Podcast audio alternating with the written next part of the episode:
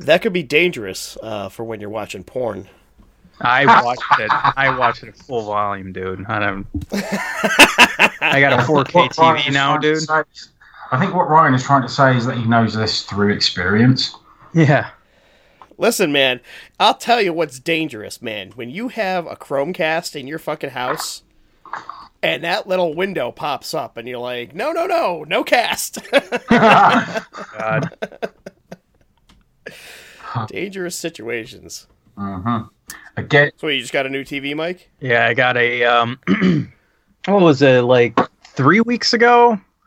Well, I went to Walmart and I've been scoping out a TV for a while because I'm I was still rocking like a 1080p LCD Vizio from like 10 years ago. Listen, that's some weak ass shit, dude. Let me tell you about my 1080i plasma. Oh god. oh, there we right, this is- one-upmanship. There we go. Fuck's No, because I'm, I'm actually interested. I, I've been thinking of replacing it with a nice 4K recently. Yeah, and like uh Walmart had one discounted from like a grand to like six hundred dollars, and it was a 4K uh, QLED, a Samsung. I'm like, fuck yeah, you know, it's like why not? You know, it was 55 inches and it's great. I I, I love this damn thing. Except, uh, the thing I don't like is that only when I start my Xbox, it changes sources automatically hmm and that's really infuriating because I sometimes start my Xbox and then you know I'm on my I use it as a monitor as well and like it just automatically switches sources to that Xbox. Oh, I got you. Like, you'll let the Xbox boot up because it takes a little bit. Right. And it just switches sources automatically and it's infuriating because it does it every time. but other than that See, that it's would- cool. That would drive me nuts downstairs because I've got one of the um, one of those um, uh, Harmony remotes that turns on, you know, like all these different things. Oh, and no. if my if my equipment started changing inputs on its own, I would lose it. Yeah, sometimes when I use the remote to turn the TV on, my Xbox will come on as well. Like it's one of those remotes and I I still don't know how it works. So Tricky, tricky. All right, I'm going to warn you guys now. I got both dogs in this room, and they're usually insane at night. I, but they're quiet right now. Although you probably will hear Odie chewing on some toy, which I'm willing to accept uh, from him ruining in the background. Well, on the plus side, Ziggy is in the bedroom being very quiet. So I call that a fucking win. Because he's been a trappy little gobshite for the last few days. Yeah, that's a first. I don't think I've ever heard Ziggy quiet. Yeah, mm-hmm. my my door's like slightly ajar, so my cat's gonna be coming in here bitching about something. Nice. All right. Oh, my voice is fucked today. I'm gonna have to be really be working this mute button to keep clearing my throat. Sorry, work that work that mute button. Oh, see that's seamless. No one knows. Oh god. Okay. Let let's get some of this shit going here. All right, I'm just gonna get right into it because at six o'clock I'm gonna have to pause and run downstairs and put the chicken in the oven. You're such an adult. Dude, I've got my I've got my Google reminders set. Oh man. Listen, if I don't get it in there, and I'm, I'm not eating. I almost forgot to preheat the oven. Okay, I Oh, was no. like, take, I was taking a leak before we started recording, and I'm like, I'm like, okay, good, yeah. Six o'clock hits, I'll run down and throw the chicken in the oven. I'm like, wait a second, that thing's fucking cold. Oh no! I've seen that in Gordon Ramsay shows all the time. oh, they like, oh, put it in right now, and it's cold. Yeah, and and they never they never fucking sometimes they don't even heat up the oven, so Uh oh. What? That's no good. All right, let's get going, boys.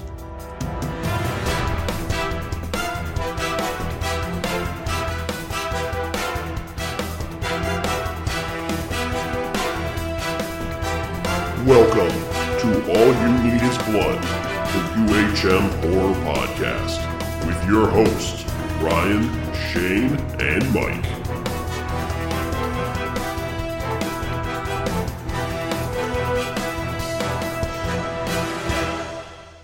Hello, everyone, and welcome to All You Need Is Blood, the UHM horror podcast, and we are on episode 79. Whoa. I'm joined by my two co hosts, Mike Whittemore and Shane Smith. Fellas, how's everything going? It's going. Shane, it sounded like. I don't know why, but it sounded like three Frankenstein monsters on top of each other. Just like, brr, fire bad. Yeah, I'm alright. We are recording a little late today, so I'm sure Shane's going to be chipper as always. Well, it's 10.41 and I have to be in bed before midnight. So, because I have a very, very early start and a very fucking long day ahead of me tomorrow. Oh boy. Yeah. Basically, I have to be in bed by midnight. To try and get some sleep, I have to be awake at 6. I have to leave my flat at 6.45 a.m. to get a bus at 6.57 in order to get into the city centre by 7.20. And I then have a 15-minute walk to the train station, collect my ticket, and be on a train by 7.52. That sounds like a, a commute I do every day. I was gonna say, Mike, you must have a pretty similar yeah, schedule it's, tomorrow. it's, I have to be up at uh, 3.15 in the morning. Right? Yeah, It is only Oh, wow. 4.42 for me, so. you got you got me beat, Mike. I'm I'm only up at like 4:30, so But uh, you win this round. Yeah, no, I have an appointment at nine thirty. Um, is it nine thirty? I'm pretty sure it's nine thirty. No, my train arrives at my destination, which is Peterborough, at nine thirty, and I then have to find the place I need to go to before ten fifteen. That sounds exciting. No, it's, it's fucking not. Um, and, but after I, c- I think I would watch like a Travel Channel thing of just following Shane around on this trek.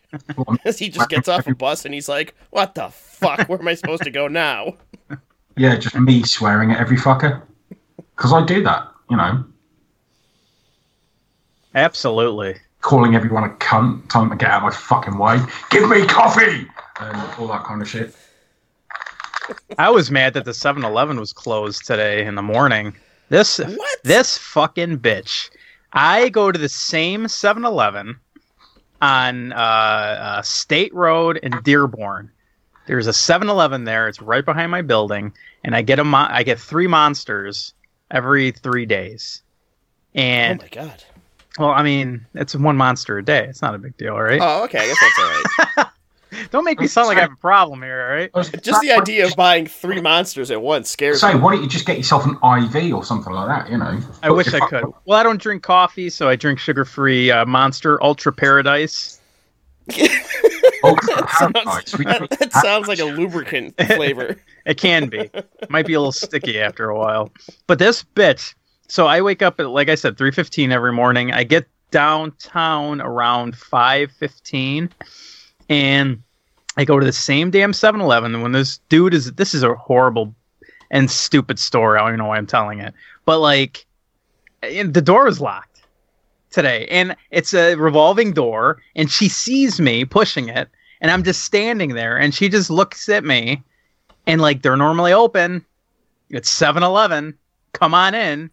Buy everything. Not today. And I just stood there and I was infuriated and I couldn't drink a monster this morning. Wow. Yeah. Did did you have to drink a coffee when you got into your? No, I didn't drink anything. I I don't drink coffee. I don't I- you know, You didn't just tough it through for one day, get No. that caffeine I can't burst. can't do it. Oh man. So I was grumpy all day and now I'm having a monster now. So Now you're not gonna go to sleep. Ah. Now you're gonna wake up late. that's okay. I don't have to go to work. Excellent. We're all after we got our rants out of the way, fellas. We're the official podcast of upcominghorrormovies.com. If you want to reach the podcast, our Gmail's all you need is blood pod at gmail.com. The Facebook group, all you need is blood. Instagram account, all you need is blood podcast. And if you're listening to us, it's on iTunes, Google Play, SoundCloud, Stitcher, Spotify. Remembered it because I put it on there. Nice, dude. Just, just type it. I was Speaking of, I Yeah, I was chatting. What's to that, Shane? someone- Sorry, I was chatting to someone on Instagram today, and I said to them, "Oh yeah, I do a podcast, by the way," and um, you know, some fucking horror podcast that we do. and basically see, he said, "Are you on Spotify?" And I sat there for a second. I thought, actually, yeah, fuck, we are. Wow. yeah, I even I remembered, and for me to remember that, that's a big deal. I got an email today from Spotify Uh-oh. uh, We're banned. saying they've got some weird like podcast thing. I forgot what they called it. I'm not going to go look it up. Um, but you can look at your Spotify statistics, and we have. I, I was surprised. Like, there's a good section of our listenership that's actually on Spotify now, and we've only been on there for what two shows. Yeah. Well, what's the stats? Uh, I'm not going to embarrass our podcast by giving the exact numbers out, but let's just say it was a significant portion of our audience. So, Oh, like four people? Come on. Yes, there, there are literally dozens of listeners listening to us, and some of them are on Spotify. no, but I was like, I'm like, wow, people are actually on this. Spotify's So that's popular. Oh yeah, it's great. I mean, I listen to Spotify all the time. So So I, I, I Spotify, if you want to sponsor us, let us know. so I looked up my Spotify stats today, and um, apparently, hold on, I sent it to my cousin. I listened to thirty-eight thousand five hundred and thirty-two minutes of music, which translates to six hundred and forty-two hours. And according to my Last.fm, I've listened to over ten thousand songs. Wow, Yeah. I don't know what to do with that information, but there it is. All right. We're on the Spotify thing, you know. Spotify. That's. I'm trying to like do a like a plug so they could sponsor us. yes, that's our goal. I don't think they do sponsorships. I don't know. Maybe they do. Obviously not for scumbag podcasts like ours, but Scumbag. Why? So anyway, boys, uh, what's been going on since we last did our podcast? Shane, have you been getting into anything recently? I haven't actually. Um, although saying that, I did manage to pick up a copy of um, Hereditary on Blu-ray, Oh, nice. and it was really cool because I got it for two pounds. Which, What? yeah, I know, right? Um, couldn't believe it. Um, and uh, yeah, I uh, I picked that up. I watched it. It was interesting. I right, I liked it. I think, but I I think. I think I have to watch it again because I kept getting distracted. Ziggy was being a bastard that particular night, which is nothing new. Um, but I watched that and I sat there at the end and going, "Ew, that was a bit weird, but it was interesting. It it um, it kept me interested. So I guess that's a good thing. Um, Yeah, that's one I haven't gone back to. I do want to watch it again, um, mostly because I want to see what it's like now that I know the ending and everything, and if you could go back and see if there's like little hints and you know just um, little things, interesting things that I missed throughout the way. I think that would be pretty cool to check out. I I went back to it a few weeks ago. It was kind of like it was kind of hard to watch, and I Not don't really, really. get that way watching movies because like I'm all for everything in that movie. So yeah, watching it, I was like, man, this is like kind of hard to watch. I I love the movie. It's one of my favorite horror movies, but it's like the acting is so good. It's so like uh, authentic and like real. So what they're going through is so uh, like It's disturbing. yeah, it's you know you can kind of relate. I guess I've never had a person decapitated in my car, but you know I kind of feel like now I know. that scene was pretty rough, actually. I'll tell you, I I loved. y- y- Oh, did you not know that happened, Shane? No, I didn't. Yeah, like when I saw that in the theater and I had no idea that was coming, it it my jaw was dropped. It knocked me out of my fucking seat. I was like, "Oh my god." That is that is definitely intense. I'm surprised you made it this far without that being spoiled for you. Mm. Oh, if anybody did tell me spoilers, I must have forgotten about them. But The benefits of old age. yeah, fuck off. Um, but you know, it was. Uh, no, I did find it quite interesting actually. I, I will watch it again because, well, I own it now, so that was quite cool. And um, what else did I watch? Um, I watched Spider-Man: Far From Home again the other night, which Yeah, I I just watched that last week actually. I've Yeah. never seen it. yeah, I do like it actually. I do find it funny in places. I gotta tell you, I'm a, I am. This is gonna sound real annoying, oh, but uh, here comes the gatekeeping from the fucking master comic Oh, there we go. no, no, no, no. It's it's not so much that. It's more um, what they're doing with this version of Spider-Man. I, I don't like. Okay. I don't. I don't like Tony Stark Jr. I don't Right. need Spider-Man to be Iron Man. I, I need him to be Spider-Man. And I feel like, especially Far From Home, it was Iron Man 4, S- Iron Man Jr. Right. I'm gonna need that to be a title of the next Spider-Man. Iron Man. Iron Man 4, Spider-Man Jr. or whatever it is. I'm telling you, man. I don't know. I just don't love it. I like. I like. Yeah, I like him to be more Spider-Man-y, I guess. You know, it's less about the fancy costume that he has and all the technology and shit, and it should be more about him. I don't know, like using his brain. I mean, I do like this stuff where the kid's like super awkward. I mean, I like Tom Holland. I think he does a really good job.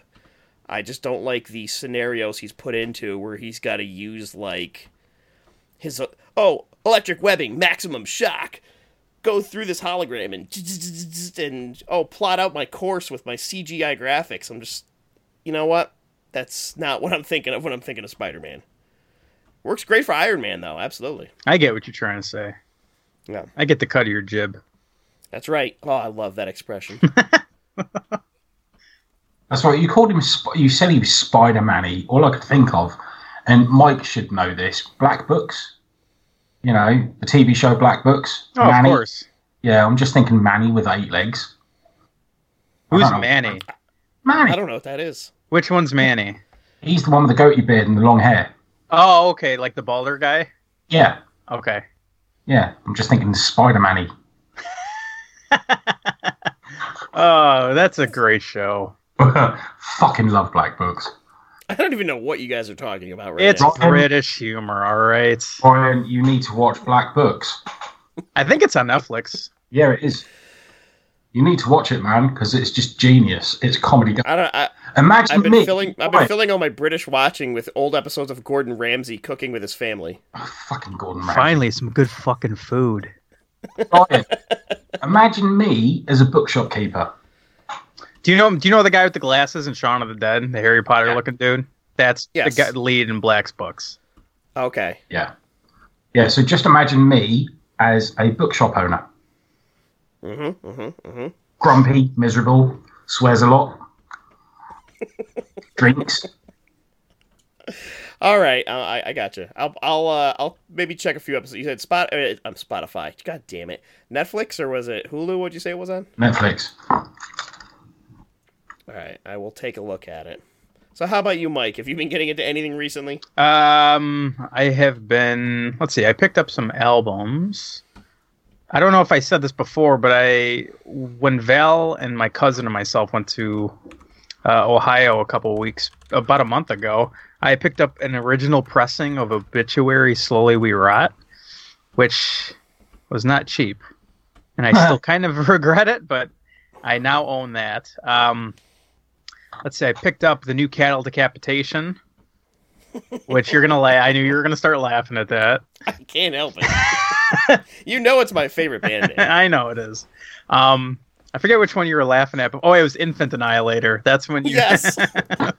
I, speaking of, I brought that up to um, one of my friends. He's he's a big metal guy, but he's more along the like hardcore punk side. You know, he likes more the you know the underground punk stuff. And I was talking about Cattle Decapitation, and he goes, "Really? I never heard of them." And I'm like, "Oh, you got to check them out, John. You'll love it." So he immediately breaks out his phone and he's like, "Which song?" And I'm like, "It's something about murdering babies." And he goes, "He's like Infant Annihilator." I'm like, "That's the one." Nailed it on the head. Um, but yeah, I, I'm gonna save because I have a top ten list throughout the year. I listen to so much like new music because on the the way to work and back, I have an hour to kill. So I try to listen to something new, something that came out that day, and then if I really like the album, I write it down in a list. And what I started doing this year is I started reviewing all the albums I put in that list and then give them a percentage out of 100%. And um, I rank them, and that gives me my top 10 for the year. Ladies, I am single, by the way. You're talking top ten purely just metal albums. Correct. And um, yeah, so because uh, on on Reddit, met, the metal subreddit, they do a thing, so they tally up everybody's top ten lists for the year, and that gives that kind of gives like a definite uh, list of the the best albums of the year, and they do it every year. And I wanted to like review them as well because on the Metal Archives, which is a website that only has metal albums, and they all do reviews, and that it gives a percentage of how good the album is. Yada yada yada. I that will be for the next episode. I'll give my top ten list. But um, Black Friday almost ruined me because Relapse Records had a uh, Black Friday special where mo- some of the records were only ten bucks a piece, and I hopped on that shit, and I spent almost fifty dollars. Oh my god, that's almost five records. I know. Oh, I only bought four, but uh, I bought two Death albums, and they're both super limited. Uh, Individual Thought Patterns, The Sound of Perseverance. I bought a grindcore album by the band Nasum, which no one's ever heard of, but I love them, and a uh, record by a band called Control Denied, which is the lead singer of Death, but he only plays guitar in it. They only made one album, and I got all those for ten dollars a piece. Um, Cool. other than that, I beat Outer Worlds, which is Ooh. which is a great game. I recommend it. Probably one of my favorites of the year. It's not as good and in depth as like Fallout games, but it's a great game. Um, other than that, I have been going to school and working, and this next eight months is going to be a fucking terrible time in my life because they just switched my schedule at work, and um, I am now going to be on afternoons primarily. So yeah, that's that's going to be fun to try to schedule that around this. So great times ahead. Awesome. We'll start recording at like 3 a.m. That's fine. Good luck with that. That'd actually be be- probably be better for Shane, huh? That'd be like 9 a.m. for me. yeah, I mean, I wouldn't start work till two now. So Oh God. Cool. Well, speaking of Black Friday, Mike, I uh, I made a trip to the Archive, which is a I guess you'd call it a movie and music store located in Bridgeport, Connecticut. Um, the Archive is the home base of Vinegar Syndrome Oh. uh, movie distributors that that um, do all their own restorations and releases of films on DVD and Blu-ray. I just bought my first Vinegar Syndrome the other day. Which one? Christmas Evil. Um, uh, you don't have hobgoblins? No, I just have the MST3K version of I don't think I'm gonna seek out the, the normal hobgoblins. You're not gonna watch the HD transfer, No, all right. the widescreen release of Hobgoblins. Oh, I lo- I love those guys at Vinegar Syndrome. They are fucking awesome. They're great to talk to too. But their store is so cool. It's all a lot of old stuff.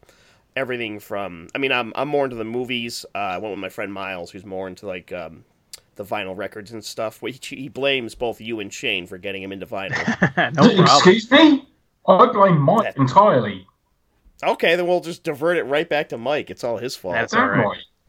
But yeah, I picked up a bunch of. Uh, I got a few laser discs, which are awesome. I got some DVD, old used DVDs. I got a huge collection of them, and some Blu-rays and some other stuff that I probably should not have spent money on. But uh, it was an awesome trip. Um, let's see, what have I been doing recently? Oh, I played again Portal One and Two. I don't have a reason for why I played them. I just thought about them, and I'm like, huh. I'm gonna go play Portal One again, and I ripped through it in like I don't know.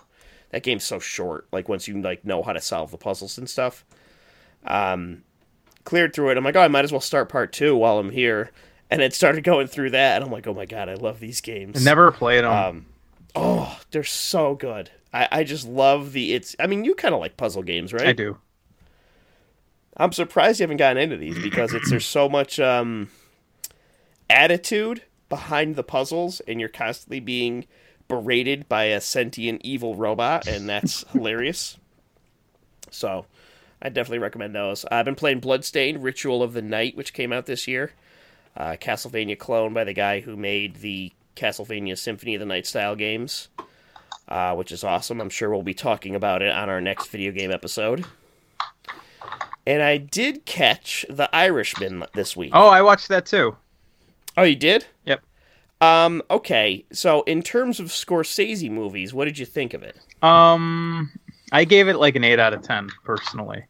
I thought it was good. I thought it wasn't as good as like Goodfellas and Casino. Right. Oh, yeah, that's that's pinnacle. I mean, in my opinion, that's one of my favorite movies of all time. But I, I liked it. I, I I really enjoyed it. It's kind of hard to like hate, you know, the cast and everything, and the acting was phenomenal. Everything was great in it. But I just felt like this. I don't know. Like something was missing for me. I don't. The de aging thing kind of bugged me at first, but then I kind of got used to it. But I felt like I ah, I felt like there was so much in there that they skipped a ah! lot. He's eating What a shoe. You son of a bitch. Fuck! Odie. You scared the shit out of me. God damn it, Odie. This is what this has to be at the start of the episode. God damn it, he's eating a shoe. Yeah, that's got. He ate my fucking shoe, that motherfucker. That's, I have one pair of actual dress shoes. Oh and he no! fucking chewed up the toe of one. I gave you chew toys. That's why they're there. Oh, that's got to be at the start of the episode. God damn it, that motherfucker. Dude, you I'm scared sorry. the piss out of me. Sorry, everybody. I'm trying to. I'm, well, I'm talking. I hear ah, and it scared the hell. Like, I I'm just looked out. over at him. I'm like, huh, he's being quiet. no, get away from that. But yeah, I, I get the shoes it? out of the picture. leave it. Oh, now Ziggy's What up. the oh hell's my going God. on now? Hang on, I got. I continue, Mike. I have to go move a couple shoes. All right. Well, sake. Like, we're just waiting for your cats to kick off now. yeah, I know she's sleeping. Oh, that's all right. But yeah, I liked. uh I, I mean, did you see Irishman, Shane? I haven't, no. Okay, well, I don't know who I'm gonna be speaking to then. Ryan's gone. I don't know who I'm gonna talk to. Um, I'm just gonna wait for him. yeah. Okay. So, what porn have you been watching recently, Mike? Oh man, Oh, God damn it. the the best kind. Oh hey, um, but yeah, what I what I didn't like about Irishman, Ryan, you are there, right? I am here. Oh, all right. Like they kind of like looking at the shoes now. That motherfucker. He's going back there. So I feel like they skimmed a lot of the story over Robert De Niro's character. Like there was so much story involved. In like one moment, he's like, "Hey, I'm making you." It's I guess I'm gonna say a spoiler if you haven't seen it. So if you want to Oh. watch Irishman, don't listen. I Don't guess listen. in the next like 10 seconds. But they made like Robert De Niro there. Uh, he was like, hey, you know, Jimmy Hoffman's like, hey, I'm going to make you president of local 357 or whatever. And De Niro's like, that's cool. And like a couple scenes later, he's like being, they have like a dinner thrown for him for being like a great union leader. And you've seen like none of that. Like, I don't know. I just feel like there was a lot of story missing. Like, I could have probably sat and watched another three hours of this. Wow. Um, a lot of people are complaining about the length. I'm I surprised. I that. didn't. I took me like two days to watch it, but I I mean it's a Scorsese movie, you know. It's like Yeah. I expect. I purposefully didn't start it one night. Like Elisa wanted was like, "Oh, let's watch that I you know, the Scorsese movie." And I'm like, "No." And she goes, "What do you mean no?" And I'm like, "It's like 9:30 and you have to work tomorrow. You're not going to stay up for this." so we didn't watch it till the next day when I'm like, "See, now you have nothing to do." And then we watched it and she's like, "Yeah, you're right. I would not have kept up the entire movie that night." Did you enjoy it?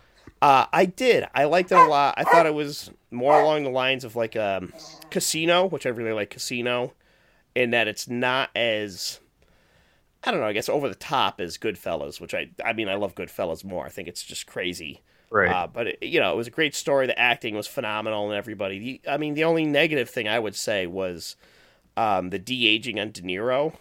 Um, Yeah, his blue eyes are gonna haunt me for the rest of my Yeah, life. it's his eyes are weird, and there's certain scenes where you can tell it's an 80 year old man trying to beat someone up, and you're like, but he's supposed to be whatever in his 30s or something in the scene, and you're like, yeah, that this guy's not moving like somebody in their 30s. Like, Like in the beginning where they de-age him when he's driving that truck, and I'm like, so De Niro's character got into all this when he's like 60 years old. You know what I mean? yeah, you can't, He's got, like, little really kids. tell how old he is Like- at all.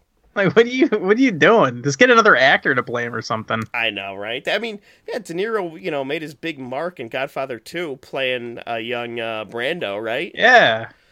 I don't know, but I did love Joe Pesci in it. I was so oh my god. It was I, so awesome to see him back, right? Yeah, I, I loved. I, I even love Pacino in it. I I mean I I love Pacino and everything he's done except like Jack and Jill. But like, you know, he recently. I don't know if you heard, but he recently came out and said that he does those bad movies on purpose to make them from bad to mediocre. What? Yeah, you can look it up. He he recently said that. That's awesome. Yeah, he's. I mean, he. I loved him in this, and it's kind of funny that you mentioned the whole De Niro thing not moving like a thirty-year-old. Because remember the one scene where that uh, the dude from Snatch. I don't know his name off the top of my head, but he's like the other like local, uh, like leader, Right, the, The other president? rep guy. Yep. and he like sp- he like tackles Pacino, and they Yeah. like show at him from like the background, and you could tell like Pacino that is not a seventy-five-year-old man You know, like I- wrestling. Mike, I remember watching that and saying, like, I, I like I turned to Elisa and said, "Yes, you see, that wasn't Pacino, but I'm okay Exactly. with it. Like, Yeah. put somebody else in there." But uh, yeah, no, I liked the movie. I thought it was, I thought it was really good. And anybody that likes Scorsese movies, I think should definitely watch it because you know it's it's a, it's a crime. It's all these classic actors and stuff. When are you going to see another movie like this again? and that's what a lot of people are saying. They're saying like this is going to be the last of those Scorsese type mob movies, and I, I can't see them making anything else like that. I, I was reading that all these studios uh, didn't want to work with Scorsese That is insane. because they they thought that no one would want to. Like with this old cast, they thought no one would watch it. I'm like, how fucking out of touch are you? Yeah. I asked my mom if she watched it and she just hadn't had a chance. She like ran out of the room screaming so I wouldn't spoil anything. She's like, "Don't say anything, no!" Like, And then like Netflix picked it up. They're like, we'll make, we'll do it. yeah, you know, right. So And it's, ugh. Yeah, that was good. I recommend it. Um, the only thing, other thing I'm going to say that uh, I haven't gotten into yet, but I will be doing, Mike, is I'm going to cram as many 2019 horror movies in as I can before we record our next episode. Yeah, I'm gonna do the same. I, I, I- stopped my 365 days of horror, but I'm gonna try to watch as many of those as I can too. I got a stack of Blu-rays that came in recently, and I'm like, all right, I just got to start plowing through these. Good So- luck. because I don't remember any like super great ones this year. Oh, our list is going to be awesome. I'm very excited for it. All right, fellas, what do you say we get into our topic for today? All right. Shane, are you prepped?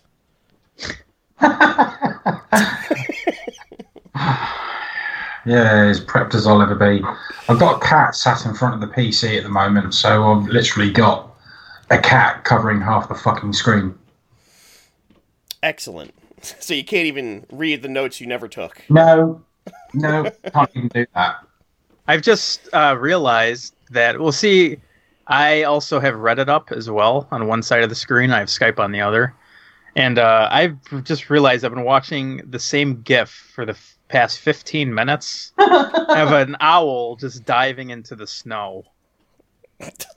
Did it get the, Did it get a mouse?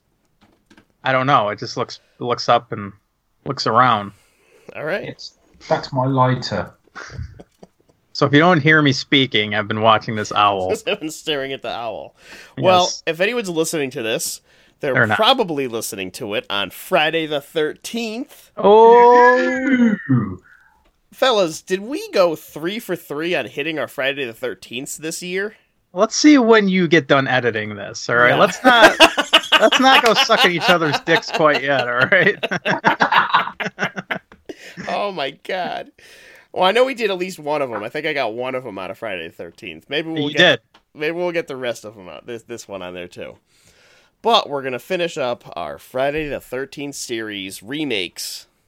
Finally! Shane can breathe a sigh of relief. Fucking right, I can breathe. But we're not out of the water yet, boys.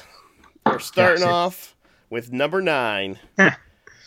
Jason Goes to Hell, the final Friday.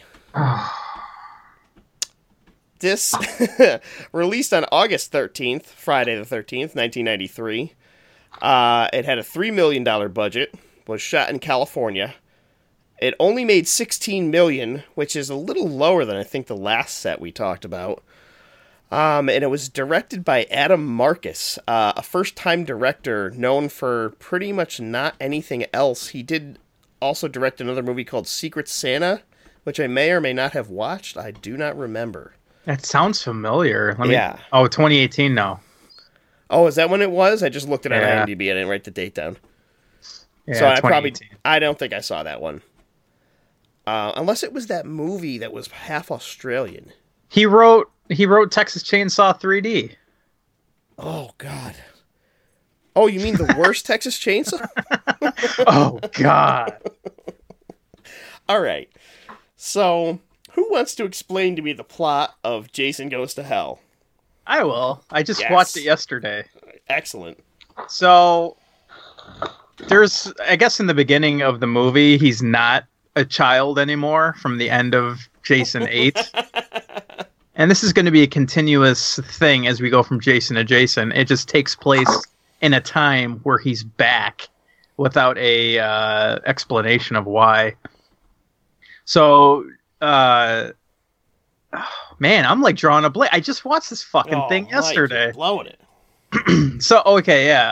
Um Jason goes to hell. So he's so this this very attractive young lady is in a like house and she's uh going through the shed and she's like I don't know why. I don't I don't know. They don't they don't fucking prep anything for this movie. They just have things happen. Long story short, Jason comes out of nowhere and he's chasing this woman who's very attractive if I didn't say that already. And uh he chases her to like this little field and she does like a like a flip and all these like FBI agents come out of nowhere and they were like tr- trying to trap Jason. You know, he comes out of nowhere and he's like looking all around like a scared animal and they're just like blowing his brains out and like uh, shooting him and everything. And they're like, "Yeah, we got him." Keep talking, Mike. I'm gonna go start the chicken. okay. So they ended up uh, quote unquote killing Jason. And um, I guess throughout this entire time, this like bounty hunter by the name of Creighton Duke, who by the way is a huge dickhead in this movie. I they made him as unlikable as possible. So um, so Creighton Duke's watching them kill Jason, and I guess he's got a history with Jason somehow. He's not in any previous movies, and they they blow Jason up, and Creighton's like, "Yeah, that's that's uh, not gonna happen." Like he knows that Jason's not really dead. So they, long story short, they they pick up his still beating heart, and they bring Jason to the morgue, and the dude working on Jason and like picking him apart and everything. Uh, okay, so this is where it gets kind of confusing. So I guess in this film, they're saying that Jason is the way that he is, and the reason why he keeps coming back is because of demons. And like this like life blood thing not life blood but like this like life uh like energy thing. So when the the morgue guy is like working on him like these these balls of light shoot up and they go into the morgue guy and he becomes the new jason You're missing one very, very important thing that I feel needs Is to be re- mentioned. what It's when he eats his heart. oh yeah he takes huge hug, like a huge, the biggest bites you've ever seen. Like imagine the fattest, like sandwich you've ever had in your hands, and you just gotta like tear into it. That's what this guy's doing to the heart. Yeah, he's like staring at this this heart and it's beating. And at first you think, oh man, he's kind of scared, but no, he just starts eating it for no reason whatsoever. It looks so His- good. It looks great. It looks like a big thick boy heart. You know, it's still beating and everything. He picks it up. He's like, ah, he starts eating it, and he becomes the new Jason. And that's how the story kind of goes. Like this, this uh, Jason energy is going from host to host, and it keeps wanting to go to a different host for some damn reason. And this movie sets up that that's why Jason keeps coming back. That his body is just a hunk of meat. It's just a vessel for what Jason really is. So that's why he keeps choosing this body, and that's why this has never happened before in any other Jason. Like it just, uh, it just does not make sense. Um, but yeah, it's it has horrible cast of characters. But I gotta say, A horrible cast of characters. I gotta say, if this wasn't a Jason movie, I probably would end up liking it because I feel like the movie's kind of fun, and I feel like the gore is there, and the story's kind of neat. But as long as it wasn't Jason, I would have enjoyed it a lot more. Yeah, I I, I th- also think this movie is hampered by being a Friday the Thirteenth. It it I mean I wouldn't say it quite ventures into the Halloween three territory, but it does in a sense that the movie's not as bad as everyone says it is. You know, I, I was thinking that because for the longest time, I think I've only seen this movie like twice before, and I was like, man, this movie's fucking garbage, worst in the franchise, this and that. But it's like I was watching it yesterday. I'm like, you know, if, if Jason wasn't in this and they made it like a different thing, then I probably would have liked it more. It's from like '93, good Yep. gore in it. It's like it's kind of fun, and I don't know, wasn't it wasn't as bad as I remember it except the lead guy with the glasses. He can fuck off. He sucks. He sucks. Creighton Duke is garbage. whoa, whoa, whoa, whoa, whoa. Let me ask you a question. What do you think of when you think of the words Jason Voorhees? what do you mean? His his hockey mask? No, Creighton Duke's line is Oh, I don't I thi- remember that. I think of a little girl in a pink dress Yeah, like sticking a hot dog through a donut. yeah. What the fuck was that all about? I have no idea, but I loved it. Um, I, so I watched this recently. This last watch I just did was with the director and writer's commentary on, which I highly recommend to anyone that owns the DVD. I guess I don't know if there's a Blu-ray. There probably is. Um, but they go through like all the explanations they have, and apparently one of the mandates from the studio was every seven minutes you need to show boobs and you need to show gore. And they were like, "Well, that's ridiculous. We're not going to do that." And and but the studio kept coming back at them like, "No, no, no. You need to really up the boobs. You need to really up the gore." So they're like, "All right, we're going to up the nudity and the gore." And they started putting in a whole bunch of male nudity because they were like their God. their reasoning was fuck this bullshit. We're not just gonna put a whole bunch of boobs in here. We're also gonna show some schlong. Like that was their like goal was to like put as much male nudity in as possible. I don't know why. And they also wanted some crazy like I guess, I guess just like sexual nonsense. Maybe that's why he brings up like a little girl in a pink dress and a hot dog. I don't know. But the the Creighton Duke thing, why is he in this and not Tommy Jarvis? Why isn't Yeah, it, why isn't I- it I- Tommy Jarvis hunting Jason? exactly. And I don't know. Maybe they didn't have the rights to Tommy Jarvis as a character Oh, I didn't Because- think of that. because that's why this isn't called uh, Friday the Thirteenth. Yeah. And Yeah, it's just called maybe- Jason Goes to Hell because of the, the rights thing. It's the name. So I don't know. Maybe they, but I don't understand why they made Creighton Duke have a history with Jason Voorhees. Which they Like- don't explain. They don't explain at all. But isn't there? uh There's a comic book, isn't there? Bridging from eight to nine. Yes. And so um, is Creighton Duke in that? So I don't, I don't remember if they I don't remember if they. um, the director said he was in that, but he, he said there was a whole scene of explanatory dialogue that got cut, where Creighton Duke explains why he hunts Jason, and it's basically because he took his high school sweetheart to Camp Crystal Lake to make out or something, and Jason killed her, and that's why Creighton Duke hunts Jason. I mean, I don't understand why they couldn't even added that in. Like that would have been a two minute scene. you Yes, know what well- I mean? Like a flashback. Just give me that.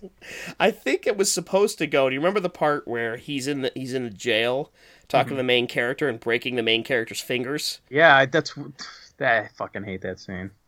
I think it was supposed to be part of that, and they were like, "This is way too long." So leave the finger breaking in, but take out necessary. Okay. Um, there there were a lot of parts I liked in this. Um, I think the uh, I liked the the coffee shop owner and his wife. I thought that was hilarious. I don't know why. like he It's supposed to look like a hockey mask. You see, you could take all this out and look, a new patty. and you save that much meat. and then he dunks the guy into the in the fry oil. It's so good. Uh, yeah, the kills are great in this, and I feel like it would only be better if it was actually a guy in a Jason suit doing the kills. Yeah. You know, That dude make it. melting. Dude melting was awesome. There's a lot of great special effects in this. Um, the cameos from like, and I don't mean people cameos. I mean like items. There's the Necronomicon is in Jason's house.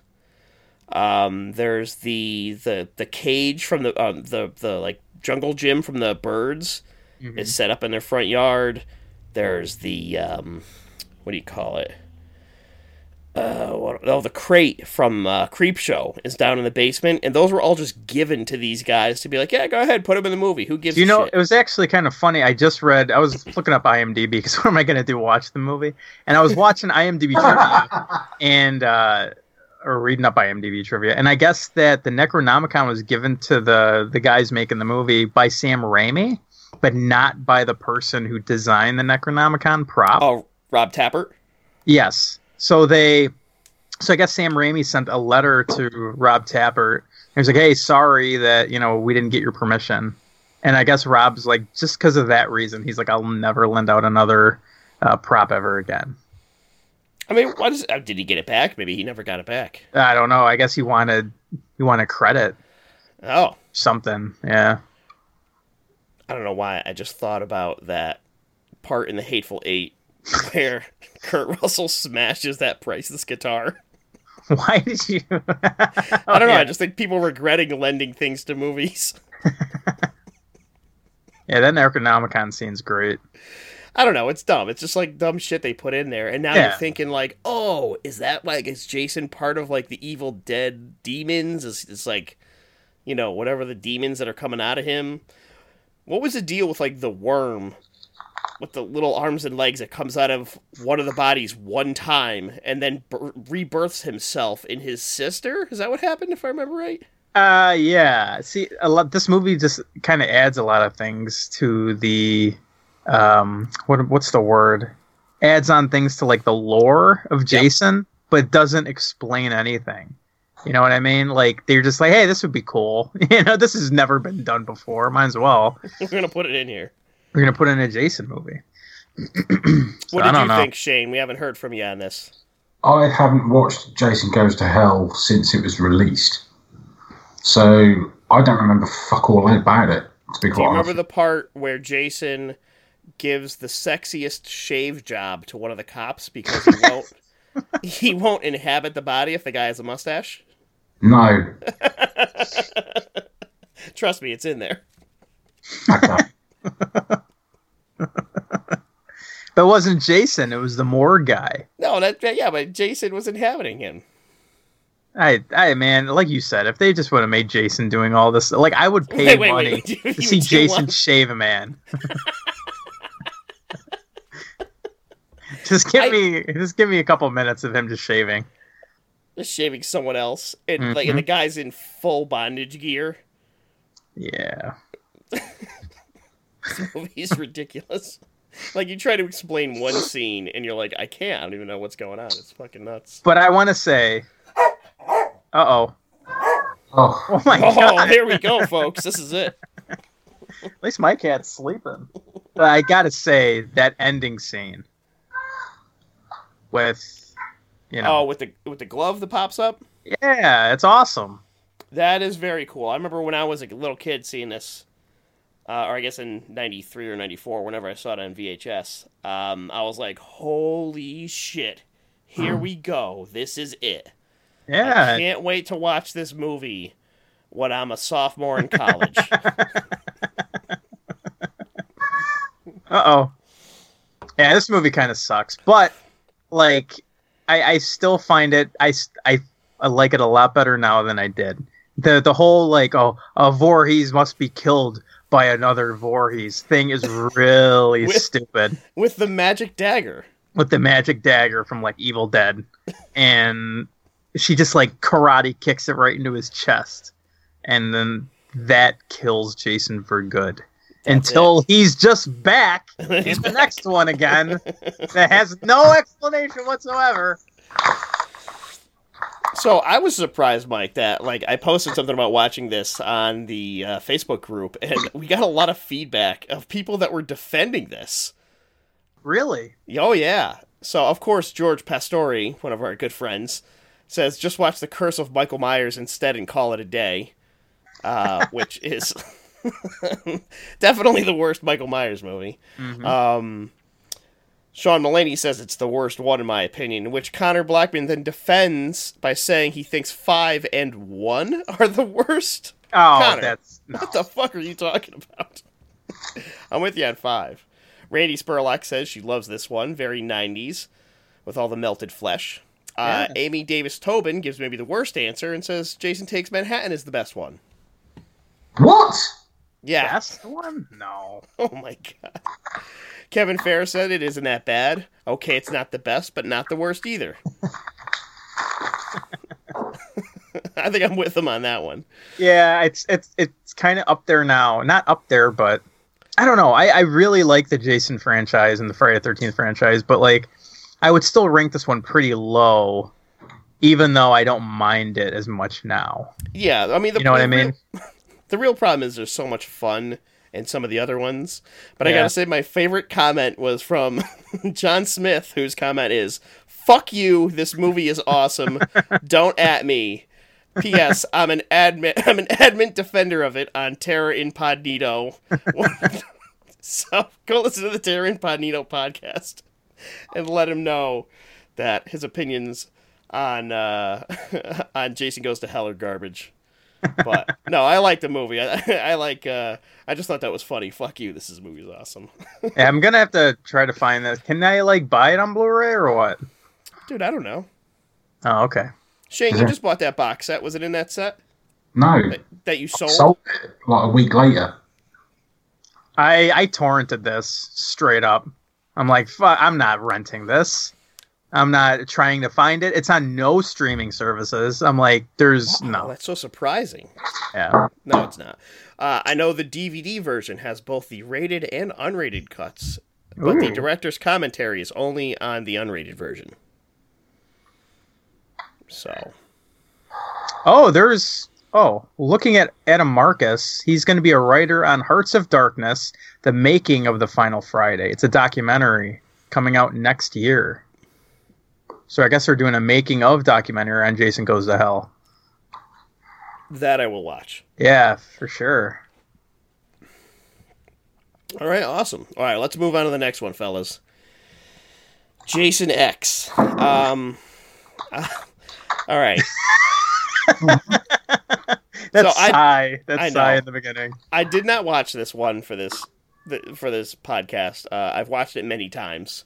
I started it today because I get mixed up our times. I thought I had another hour. I'm like, oh, I'm gonna get Jason X in, but I only watched first like 20 minutes of it. Ah, you- those are the best parts. The best twenty minutes is first. So this was a fourteen million dollar budget. Uh, it was shot in Toronto, but I guess it doesn't really matter where it was shot because most of it was inside a spaceship. um, released on April twenty sixth, two 2002. Uh, it only made 17 million. Or if you take the budget and figure out how much they probably spent on advertising, they definitely lost money on this movie. Uh, I think this is the first Friday the 13th they lost money on. Um, ah, it, I have a love hate relationship with this in that the first time I watched it, I watched it in the theater with a bunch of my friends and literally zero other people in the theater. and we laughed so Yeah. fucking hard that we had such a great time. And like I sort of relive that every time I watch it. So I uh, I have kind of a skewed view of this movie. Uh, but basically, the plot is it's the future at some point. I don't remember the exact numbers. I think Um, twenty four fifty five or something. It's no, in the. when, when they first capture Jason. I think when they first capture him, is it's like 2010. Okay, so they they get a hold, they capture Jason after a killing spree. They imprison him, and the way they decide to keep him from killing other people is to freeze him. So they go to freeze him. Something gets fucked up, and Jason pokes a hole through the thing and stabs one of the scientist girls, whose brother, I think, if I remember right, got killed by Jason. And she freezes too. Fast forward like 400 years, the Earth has been essentially So- abandoned. So fucking stupid. It is. Uh, this is why I love this movie because as ridiculous as the plot as the plot to Jason Goes to Hell was, I feel like they're like, oh yeah, we could outdo that. Yeah. So it's the future. Some teenagers are on a field trip with their professor to go explore the old Earth, and they find this old installation where they find a frozen Jason and this frozen girl. And then the frozen Jason body cuts off a CGI arm that was supposed to be attached to some guy. But nobody's all that concerned about it. they just like pick up his arm and give it to him, which the whole interaction during that scene I think is hilarious. Uh, it turns out they have fancy technology to reattach limbs and do all kinds of stuff back on the on the It's spaceship. basically like a hey, look what we could what we could do with CGI. yes, and it sucks. Yeah, it's terrible. Um, let's see. They get on the spaceship and they're headed back, and the professor then realizes that this is the Jason Voorhees, and apparently his body's worth money to some creepy collectors or something. And he Jason thaws out and starts killing people, and that's about it for that movie. They're on a space station and Jason kills people. Yep. Um, Kills though. The kills are I, I like some of them. Oh, we forgot to talk about some of the kills in the last one, but this one, I, in my opinion, the number one kill, which is maybe one of the top five kills in Friday the Thirteenth history. In in in a lot of horror movies, I'd say. the head smash in this Yeah. is so so good. I think it's like near perfect. Dunks a lady's head in, in the liquid nitrogen and just and the it's all over the place. It's beautiful, absolutely beautiful. But I, I I mean, I their other ones are okay, but there are some really, really bad ones. Like there's that guy that gets stuck on the the screw, and he just like slowly oh, that's spirals so down. bad. Yeah. It looks oh god, it looks so bad. Um, there's a bunch of nudity in this, or at least a little bit of nudity. Um, there's the the naked robot with the glass nipples. Why are they made of glass? It's the future. Everything's made of glass. the nipples are glass. um, I don't know. I hated, I absolutely hated, and it's so cringy even to this day when sh- that the robot gets her like upgrade so she could fight Jason, and I'm just like, ugh. I can't believe I'm watching this. I can't remember. Did this come out before or after Resident Evil? It had to been before. I think Resident Evil came out in 2003. Hold on. Yeah, we need a quick check on this. Oh, Resident Evil came out in 2002. So yeah, it came out before Resident Evil. Oh well, okay. Then they even if it did come out like just before, or just after, whatever, they probably didn't copy it because of when they filmed. But when she turns into like Milla Jovovich and is like shooting him from around her back and all this shit, I'm just like, I hate this. I hate that I'm watching this. I hope no one comes in and sees me watching this.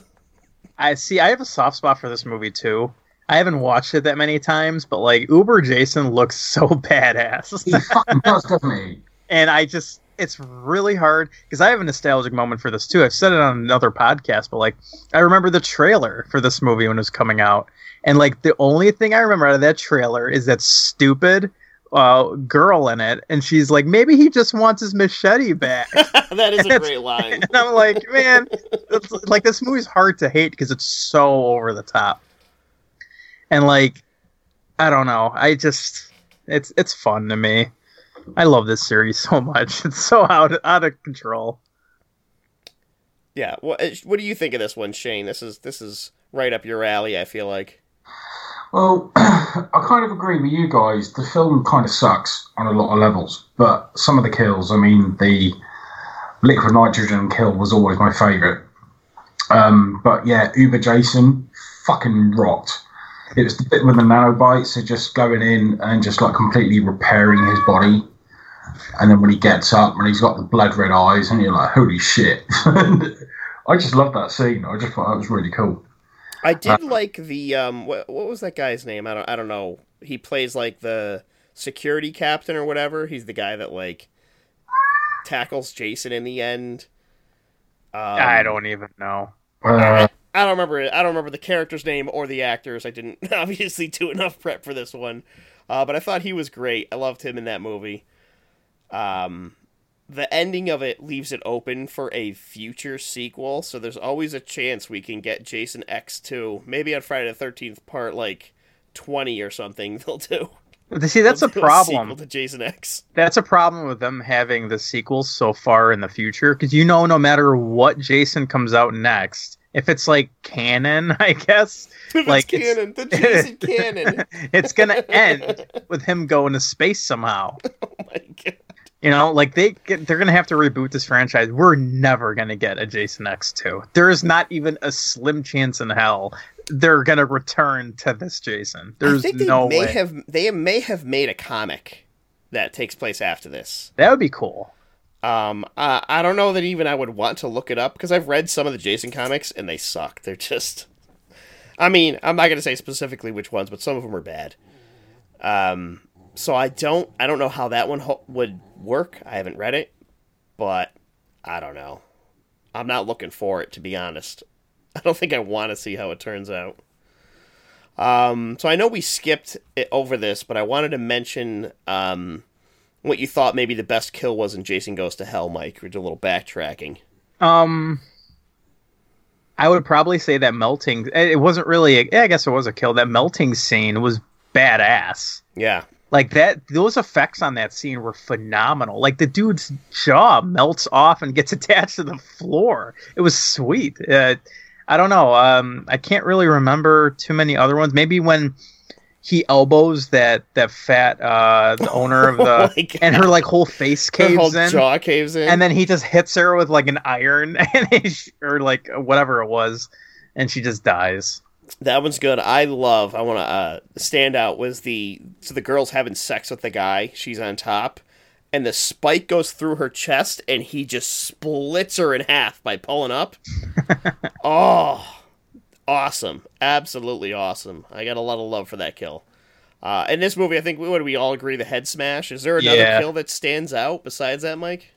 um i don't remember to be honest like the only thing i really remember about this movie is that head smash it's so well done Actually, I do remember when he go when uh, Jason goes into the VR part, and um, there's the two girls at the, at the lake, and uh, they're standing oh there, yeah there, and it's like they want to smoke some pot and have some premarital sex, and then the next scene is like they're both in the sleeping bag, and he's like beating them to death, and they're just, ow, ow.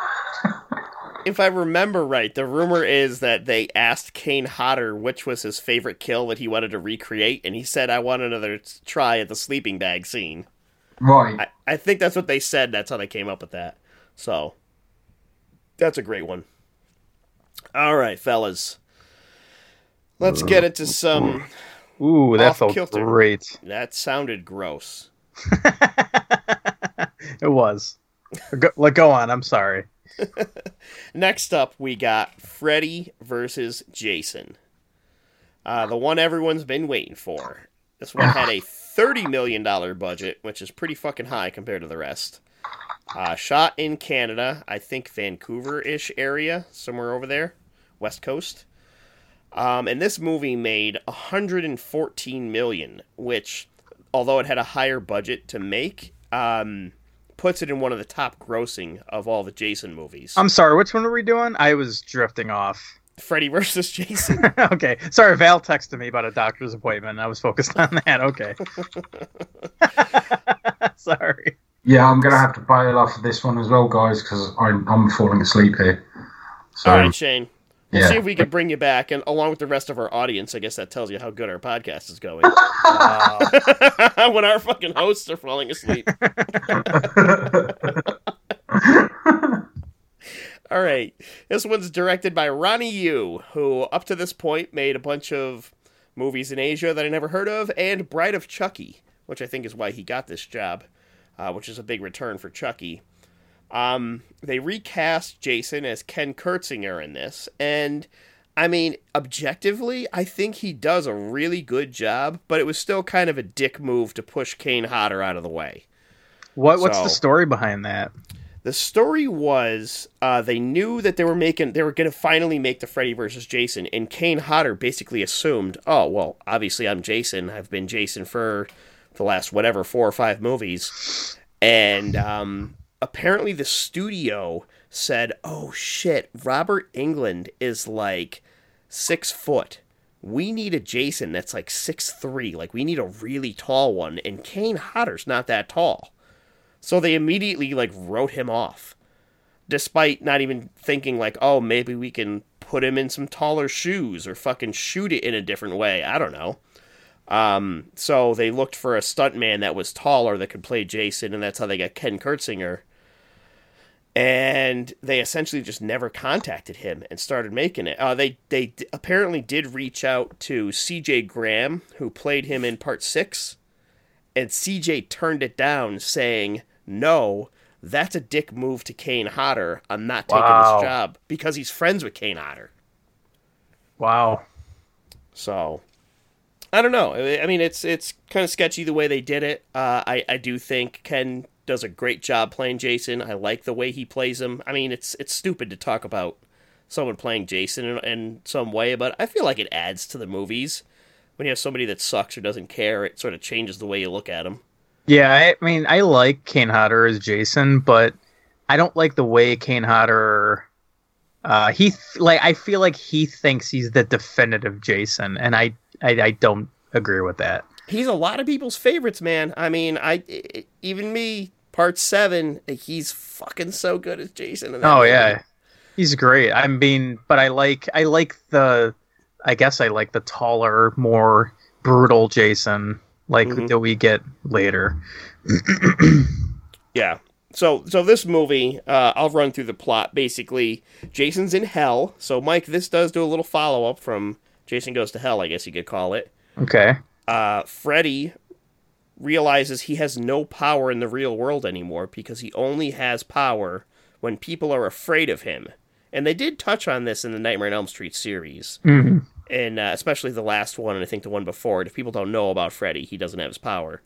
So Freddy hatches a plan where he resurrects Jason, sends him out on a killing spree on Elm Street, knowing that the cops and everybody else would be like, "Oh my God, it's Freddy! Freddy's back!" and drive up more fear for Freddy, which gets him more power, so he could come back and start killing more people and become stronger. Um, little plot twist: turns out if you resurrect Jason and send him on a killing spree, he doesn't stop. He just keeps murdering people. and I, I, I don't know. I, I love this movie so much. I have so many dumb I have so much dumb love for this movie because it's goofy and it's stupid and it's exactly what I want in a Freddy versus Jason movie.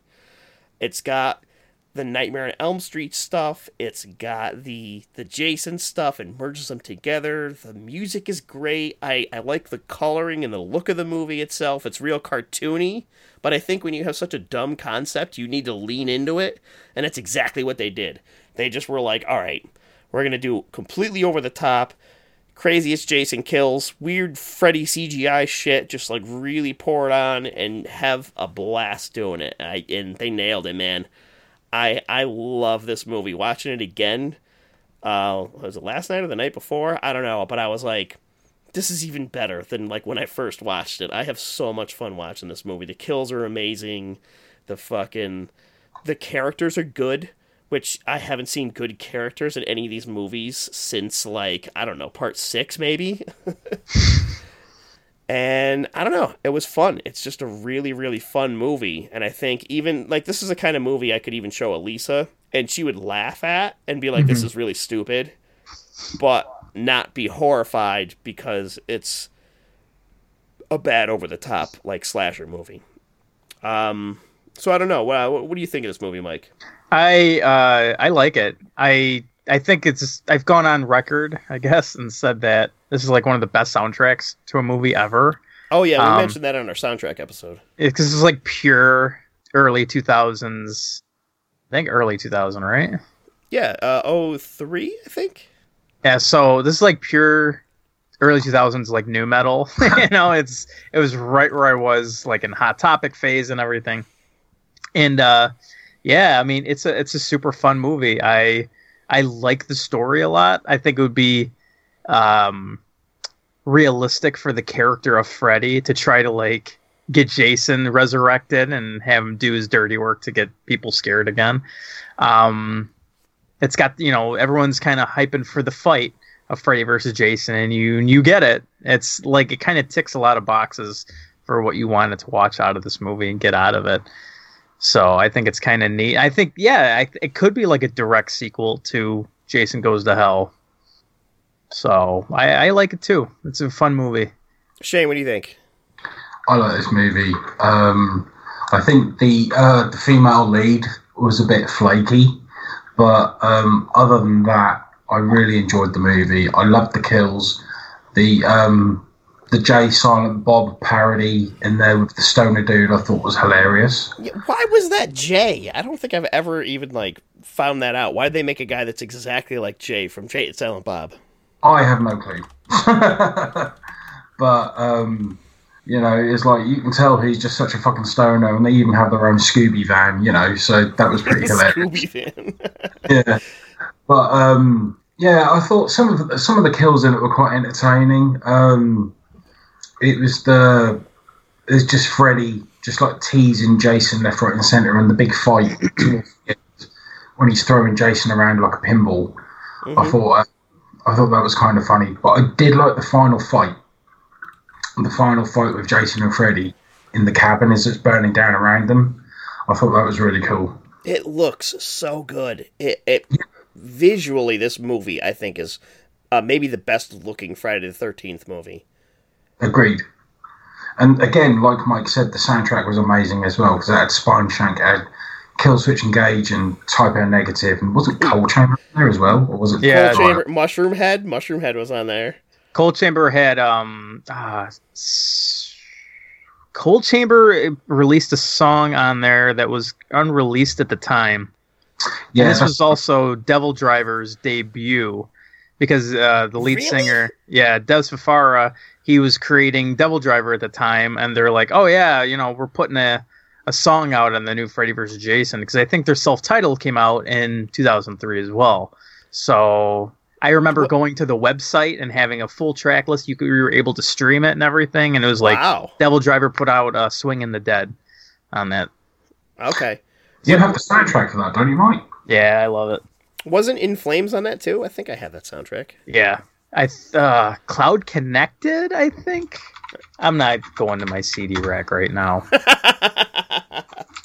I can't reach mine. I, I don't know. I'm sure my Freddy vs. Jason soundtrack is on it, but it's across the room. I'm not going to get it. yeah, they've got they've got Ill Niño, Killswitch Engage, Spineshank, Mushroom Head, Hatebreed, Slipknot was a big one on there. Hatebreed. Oh my god, that was a, that was a big thing for Hatebreed. Yes, What was the Fine. Slipknot track? what? What was the Slipknot track? Snap, and at the time that was unreleased as well. Right. And then Chimaira had Army of Me, which was also Oh, unreleased. Chimaira. That's why I got the Chimaira album was because of this. Right. Uh, Murderdolls, Power Man 5000, Sevendust, From Autumn to Ashes, which is like a hardcore band, but I actually like that song. Uh, Seether, Stone Sour, DevilDriver, Sepultura, uh, The Blank Theory, Nothingface, In Flames, Lamb of God, and Type O Negative. It's like the perfect amount Wow. of like early 2000s nu metal. It's great. Oh, that Type O Negative track is fucking awesome. oh, yeah. I think we could safely say that this is, you know, I, I will say this too because I paid attention to the not just the soundtrack in this, but the score as well. I think they also did an excellent job with the score because I want to bring that up on the next movie, Mike. I've um, comparing this because I watched, I, I watched them out of order. I watched the remake and then I watched this. But going back to this, it made me realize they put like a lot of references to the Nightmare on Elm Street score and Harry Manfredini's stuff. They put in some clips from that, so you get like a nice little mix, and they blend them at times, Mhm. which I think works pretty well. I mean, that's not stuff you'll hear on the soundtrack, but um, I, I in the movie itself, I think they did a really good job of putting that in. Yeah, I mean, I don't really remember a lot of the score itself. I don't. Well, s- I mean, some something I forgot who said it. Somebody said the best thing you can tell about a score is when you don't really notice it. yeah. Um, but watching the the next one, the remake, I noticed how terrible it was, and I was like, oh. so yeah, uh, all around movie sounds great, looks great. Uh, I don't know. Uh, whoa. What the Sorry. hell? Sorry about that. I was setting my alarm. Oh, it's Betty time for Shane. Yeah, I've got to be awake in six hours and nine minutes. All right, Shane. Well, we'll leave you to it. You know, we're not going to keep you up sitting through the remake, and as we uh, talk about our, our final film, we're going to discuss. Oh yeah, well you guys enjoy that, and I will catch up with you guys later. Um, have a good one, and you've got my details, so you can read them, mate. So Hey, All right, we'll do, Shane. hey, rub one out for all of us. I'm not in the mood. Come on, I'll help you sleep. True, but that means sitting here and watching porn for half an hour, and I don't want to. Half an hour. Half, dude, you last a half an hour when you're waking it. Fucking right. You got to find some decent porn, haven't you? You can only watch uh, so much. Where's the romance, Mike? You I just gotta- get it. I just get it done. Get that shot of dopamine, and I carry on with my day. Jesus Christ. On that fucking note, I'll I'll catch you guys later, All right, Yeah. Shane. Thanks. weirdos. Laters. Later. All right, Mike. Uh, best kill. I don't know. Did you watch Freddy vs. Jason for this podcast? Uh, no, not for this podcast. All right. I will say my favorite kill in this is one of the early ones. It's the bed kill where he stabs the guy oh, in the back. that's so fucking good. backwards. It's so great. Oh man. That's really good. I also really love the whole cornfield sequence hmm because you've never seen Jason just going fucking crazy. And my, my favorite part about that whole thing is that you know Ken Kirzinger is in a Jason outfit and they're constantly lighting him on fire while they're, they're filming this like four minute sequence of him burning through a cornfield and just killing people left and right. hmm It's got to be some of the best stunt work, like just because there's so many fire scenes. Like, mm, it's awesome. I I mean, even like the final fight too. Like I guess you can count as a kill scene where he kills Sure. Freddy. He's holding his head, and like Freddy like winks at the camera or whatever. Oh, did Uh, I at the at the last convention I went to in Connecticut? There was a guy dressed as that Jason carrying around a Freddy head. Oh man, that's great. It's a great costume. All right, so I think we've gone on on that one enough. Let's get to the remake. All right. Uh, February thirteenth, two thousand and nine. I'm sure you remember the date well. A day that I do. To me, It's a day after my birthday. Oh, pretty close to a Valentine's Day too. I think it's. I think I I went with my girlfriend to a Valentine's Day trip to see this movie. If I remember right. Romantic as hell. Uh, $19 million budget. Uh, this movie, and I'm going to tell you this, and you're going to say, oh, that makes sense. This movie was shot in Texas, Yep, and it looks like it.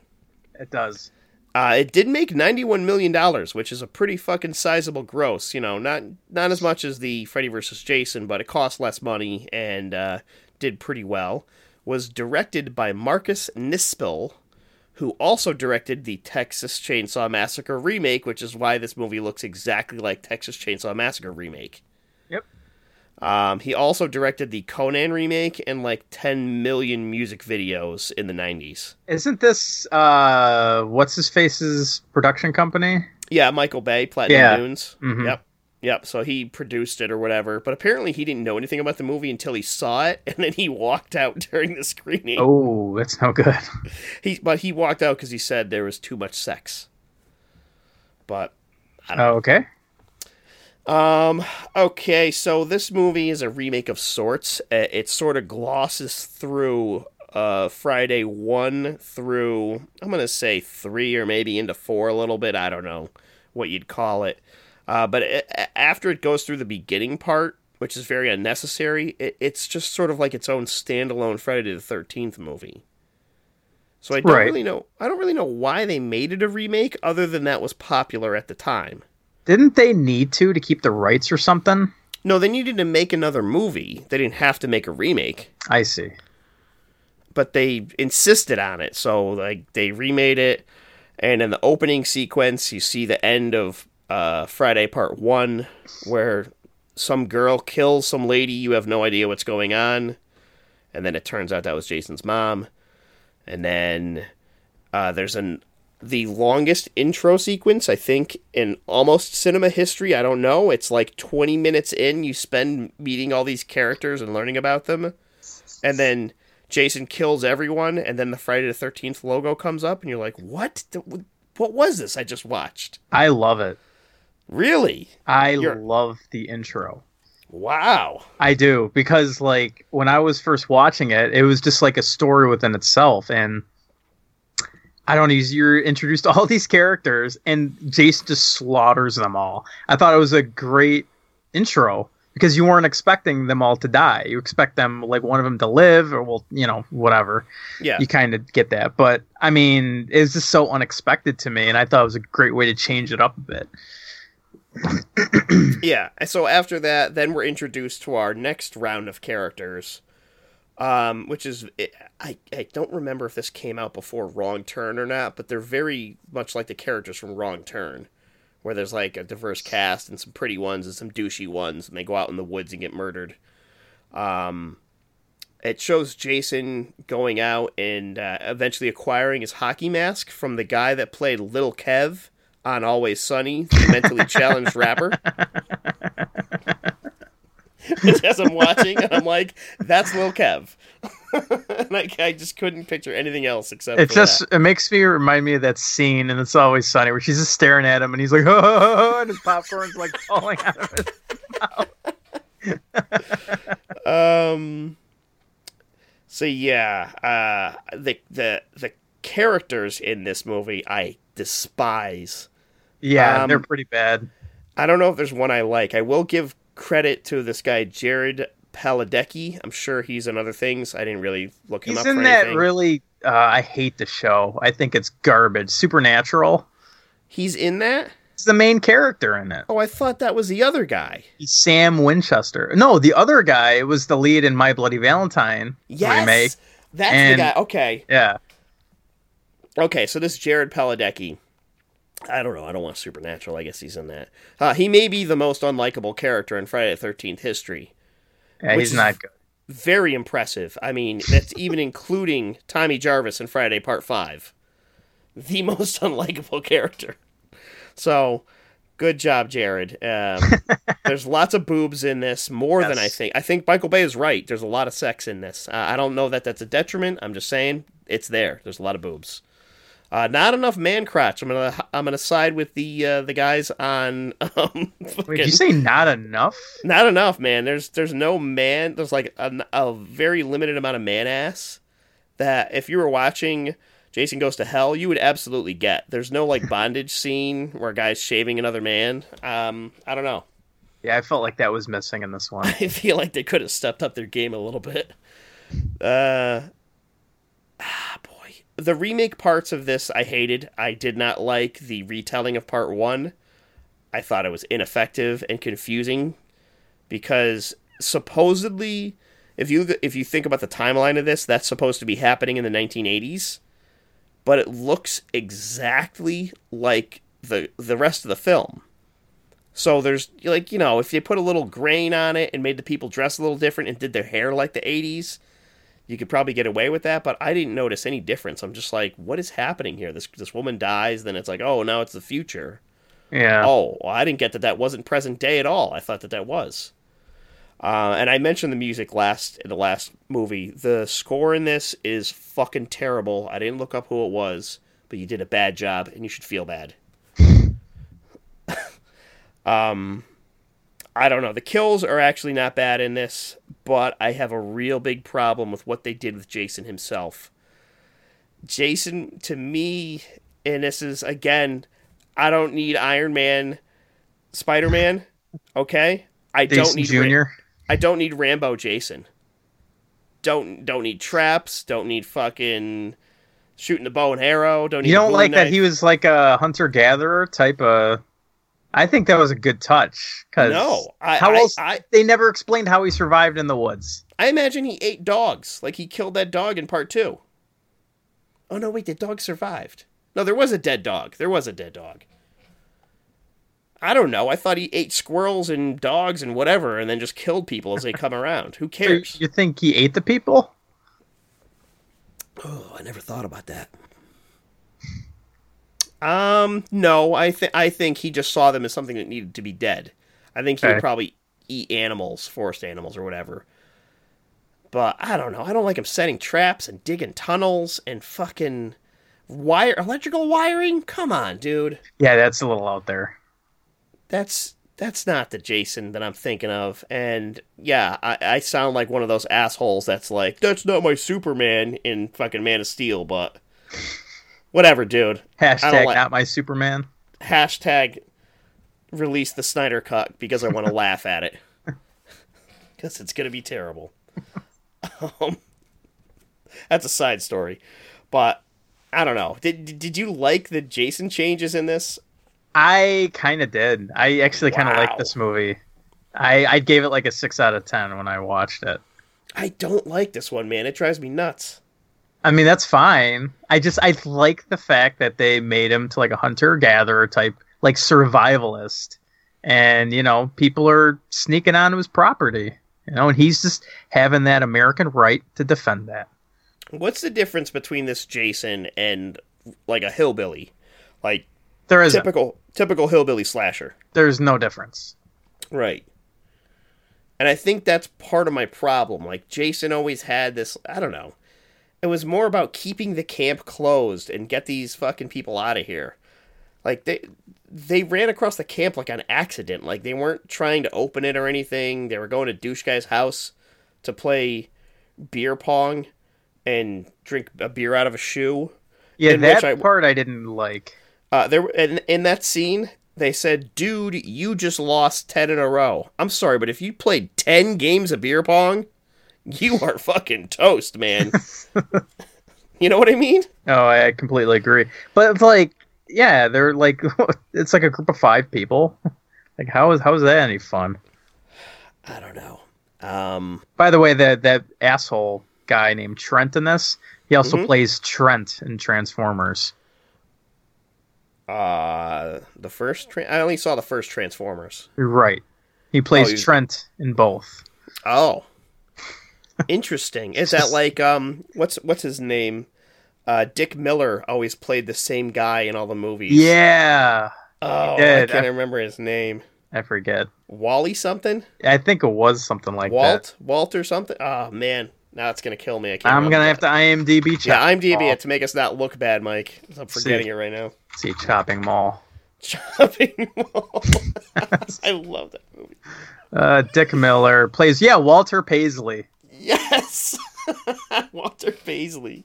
Okay, so Trent is this guy's Walter Paisley, I guess. Damn, he played a character named Walter all the way up to like 2015. Yeah. Yep. It's a good man. So I don't know. Friday the Thirteenth remake. Um, some of the, the my favorite kill is uh, when the girl gets knocked off the boat and she's like swims under the dock, Yeah, and the machete just comes right down through the dock, stabs her in the head, and then lifts her body up, and it goes boom, knocks her head off. Yeah. or not, not, doesn't knock her head off. She just hits her head on the uh, on the dock. I love that. That I laughed at, and it gets me every time because I almost forget about it, and I'm like, oh, I think she gets stabbed in the head, but I never remember the like the, The head lift. Yeah, that's that's brilliant. Um. I'm trying to think of the other ones if they stood out at all. Uh, oh, the sleeping bag was pretty cool. Yeah. Uh, I like that it was different and he kills someone with fire. I guess that's interesting. You don't see that a lot Mm-hmm. with slashing. But but you know when I see like the bear trap, come on. Yeah, he, they made him like too sophisticated. Like I said, the light thing bothered me. Like him, like wiring it up, like like all this electricity. is Right. kind of stupid. Also, he kidnaps a girl for weeks and obviously feeds her. Yep. So Jason's just, all right, well, I guess I'll just, you know, go out and get you some food and feed you and keep you in here. Like, But doesn't he is- doesn't he think that it's his mom? um, Like that brings me back to the second one. yeah, but she, yeah, but that works for like a total of 10 seconds. Yeah. He's like, wait a second. so yeah, so it's like you're telling me he could wire up a whole house. He's super smart hunter gatherer, but he doesn't know what his like his mom looks like. yeah.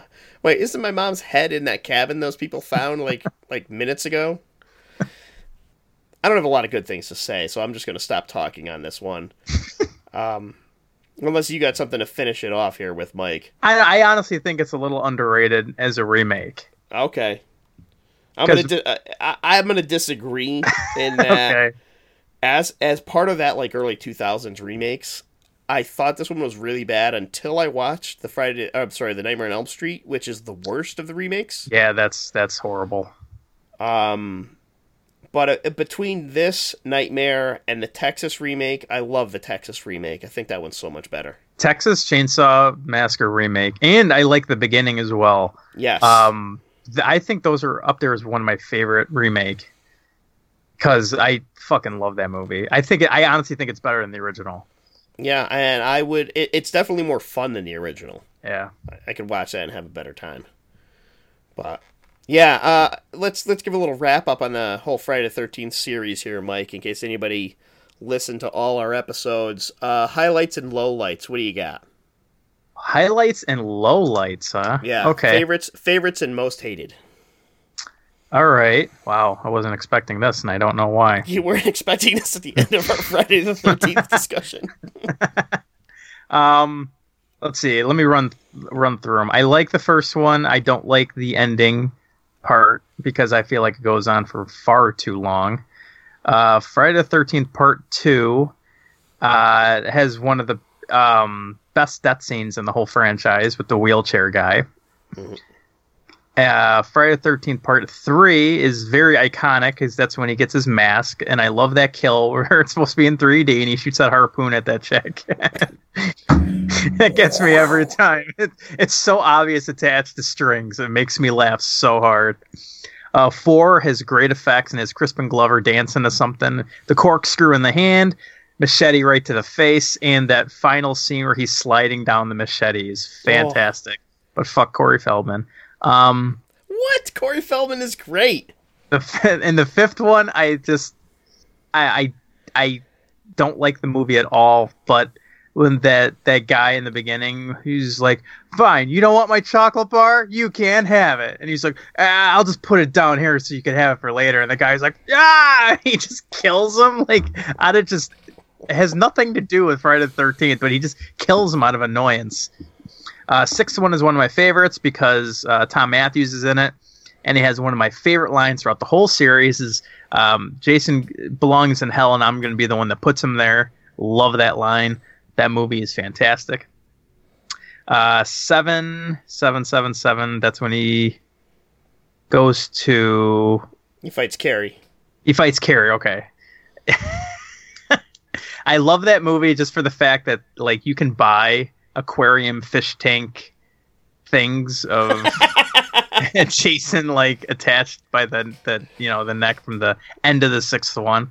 Um, I think it's a very goofy movie, but I feel like it's fun too. She like and like the dad in the end comes out of the water for no damn reason. Not Um, hashtag not a skeleton. no. Um, I like Jason Goes Manhattan ah, because Oh come on! because dude, he that one guy wants to fist fight him, and Jason just knocks his head off into a You're garbage talking- can. You're talking about a 30 second scene. But come on, like a two like, hour when he- movie. when he gets to Manhattan is so much fun. There's so All like right, even right. this even this obnoxious sewer scene at the very end that makes no sense whatsoever. Like all this The last 10 minutes of this two hour movie. Correct. Um, uh, Jason Goes to Hell isn't as bad as I thought it was. I like the the effects a lot. Uh, Jason X, obviously, what we just talked about, and yeah, I I love this series so much. I feel like even the really shitty ones, except five, have like all uh, uh, something brings it up. Something you could remember each movie by something. You know what I mean? Like there's always there's like you know Jason's mom, and then Sackhead Jason, and then Jason when he finally gets his mask, and then the fourth one where you you know the it's just like everything. There's there's something to memor uh, memorable about each movie, and that's what I love about the series. It's like it's so obnoxious. And once Zombie Jason hits on six, it's like all bets are off. You don't know where the series is going to go. And I just I hope they really do something with the series because I love it so much. Yeah, yeah. Myself, I'm gonna go with um, highlights. I two. I'm just flat out two's my favorite. There it is. It's two. That's right, butter. We're going with two. Uh, love two. Uh, I like one. Um, three I found more tolerable than I have in the past. This last time I watched it, I've shit on three in the past, but it's mostly because the 3D effects drive me insane. I think three is like my favorite one. three and six. I do I do love the music in three. I will admit to that. Uh, four is amazing. Some of the best special effects, and the Jason kill the end is awesome. Five is definitely the worst of the series. I hate it. Has nothing to do with it not being Jason because I like Jason Goes to Hell more than five, and that's not Jason either. Yeah, I do too now. Um, six, I think, is the most fun of the entire series. Uh, while it's not the best movie, I think it's the most fun. If someone needs an introduction into Friday the 13th, six is where you can start them and be like, just watch this. You'll get what's going on, and it's it's so hilarious and dumb, and then you can fill in the rest later. Uh, seven, over the top. I don't know, whatever. It's it's fun as well, uh, but not as much as six. But it does have Bernie Lomax in it, so that's positive. Um, eight is awful, and I hate it, and it's boring. and I don't need to watch two hours of Jason on a boat. I can watch the last ten minutes, just that. Uh, let's see. Jason goes to hell, like you said, underrated. Uh, Freddy vs. Jason does not get mentioned enough when we discuss these movies um, because I feel like that is one of the best Friday movies uh, and one of the best uh, Nightmare movies. It's fucking hilarious and definitely deserves more credit than it gets, I think. Mm-hmm. And yeah, um, that's about it, man. Um, I didn't really hate any of the other ones I didn't really mention or, you know, gush about or hate on. They're, they're there. Like, I'll watch them. I'll watch the remake. I don't love it. But yeah, it's not the worst. I hate five. Five sucks. You like five? No. It's garbage. I think if you like five, you just like it because other people don't. Yes, right. There, I, I, there's nothing good about five. The characters are terrible. The kills aren't that great. There's like one that's okay, and I, I don't know. I'm not gonna go on about five. I already, I already talked about it. so, all right, Mike. We we agreed we were gonna discuss one more film before we get out of here, Right. and that was because the two of us both watched The Lighthouse. Yep. Um. So let's see. I'll- What do you think about The Lighthouse? I love Robert Eggers, I, which is like one of my all-time favorite horror movies. And this, like, I consider Witch a perfect ten out of ten. People are gonna laugh at me. People are gonna make fun of me. I don't care. I love the movie so much. I would give Lighthouse like a nine out of ten. Mm-hmm. I absolutely loved this movie. And while I was watching it, I didn't really get a lot of the concepts. Um, but the acting and the dialogue is just phenomenal in this. I love the way it looks. Um, I love how weird it is. I love the uh, score a lot. And it's just everything about it was just great. Yeah, uh, like you said, Robert Eggers. I don't care what anyone says. This guy has cemented himself now as this like cinematic genius with two movies. Yeah. All right, I'm fucking fully behind this guy. Uh, the I- so it basically the movie stars Willem Dafoe and Robert Pattinson. That's it. That's like the cast. Those two guys. And I'm just I don't know why, but I listed some of Willem Dafoe's movies because it made me laugh as I went through them. So his acting ranges Streets of Fire, Platoon, The Last Temptation of Christ, where he plays Jesus, Mhm. um, Clear and Present Danger, Speed 2, Cruise Control, Boondock Saints, which is he's amazing in that movie, American Psycho, Shadow of the Vampire, Spider Man, Triple X 2, State of the Union, and like a million other amazing and terrible movies where he Yeah. plays like these over the top characters. But his acting is so damn good because he's so different in each of those movies. Yes, He's crazy, but he's like a different level of crazy. Yeah. Um, Robert Pattinson was in Twilight and probably some other stuff, I guess. But I'll tell you this, Mike. After watching this movie, literally, I, I've never seen a Twilight movie. I've only seen like clips on, you know, like review shows or whatever. Yeah, same here. Um, after watching this movie, so he got cast as the next Batman. I am fucking in, dude. I'm like, absolutely, I want to see this guy as Batman. He does so good in this movie. I want to see him in everything now. He kept up with Dafoe like crazy. and and Dafoe has I'm gonna, maybe the best perform definitely the best performance I've seen and I, I don't even know how long like in any movie in a horror movie he might be the best ever I I don't like the Oscars and I don't like any of those award shows at all. But I feel like he should just at least get nominated for this.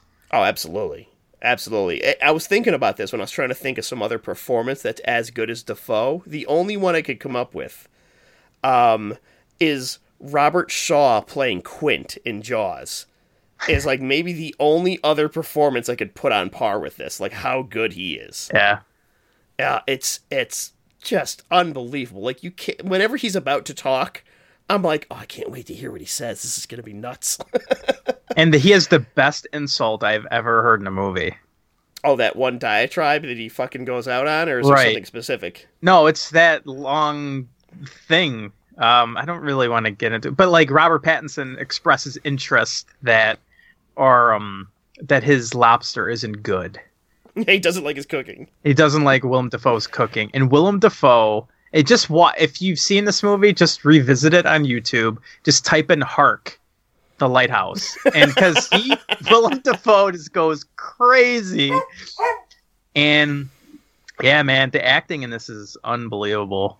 And I, Yeah, I movie- couldn't, but I couldn't understand a word they were saying a lot of the times, and that's what gave this a lot of, like, oh man, it kept me so interested.